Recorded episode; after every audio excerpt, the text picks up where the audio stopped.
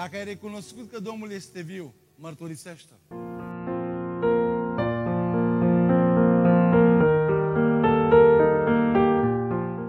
Ce înseamnă învierea pentru tine? Ce trebuie să producă ea în viața noastră?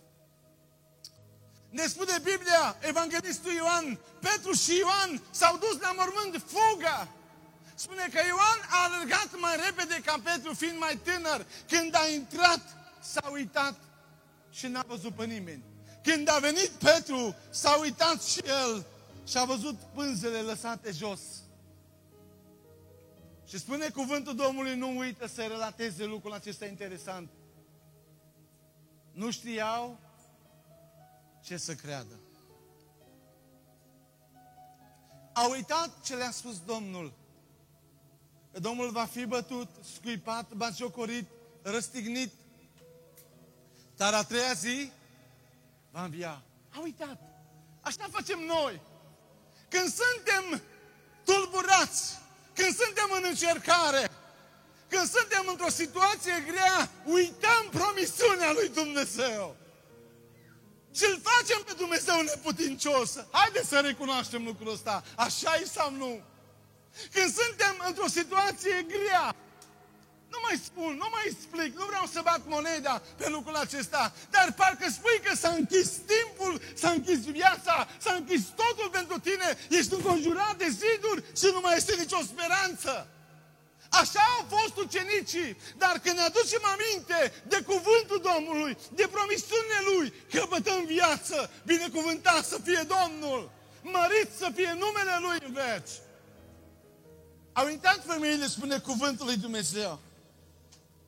Și au ieșit din mormânt. Au luat-o la fugă. Pentru că erau cuprinse de cutremur și de spaimă. Și n-au spus nimănui nimic. Că se temeau. Normal ce ar fi trebuit să producă învierea?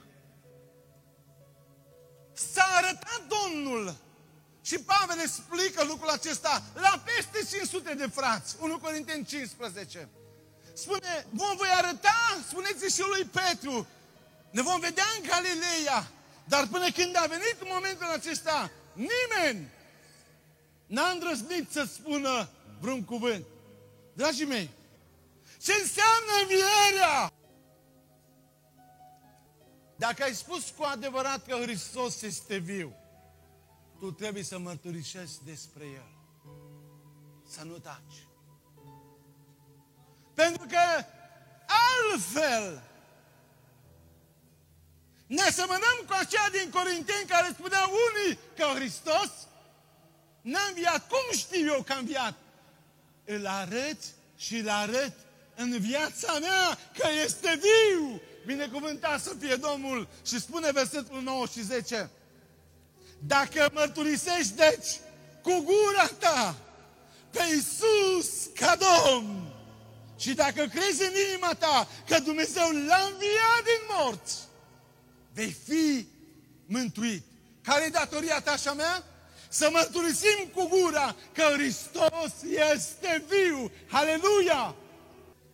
Căci prin credința din inimă se capătă de prihănirea și prin mărturisirea cu gura se ajunge la mântuire. Glorie Domnului! Primul aspect, mântuirea. Mărturisim că Hristos a înviat. Înseamnă că tu vrei să fii mântuit. Amin?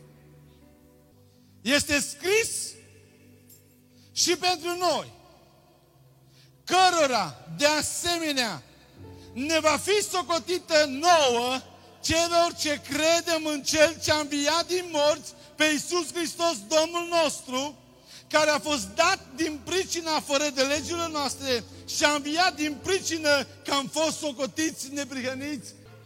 Este scris și pentru noi, cărora de asemenea ne va fi socotită nouă celor ce credem în cine? În cel înviat din morți. Dacă credem că Hristos a înviat din morți, suntem socotiți cum?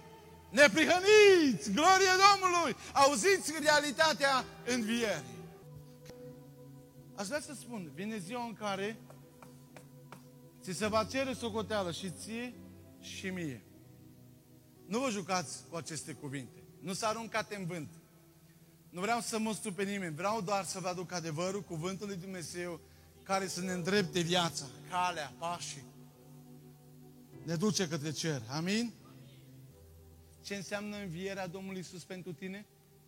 Dacă ai recunoscut că Domnul este viu, mărturisește-L.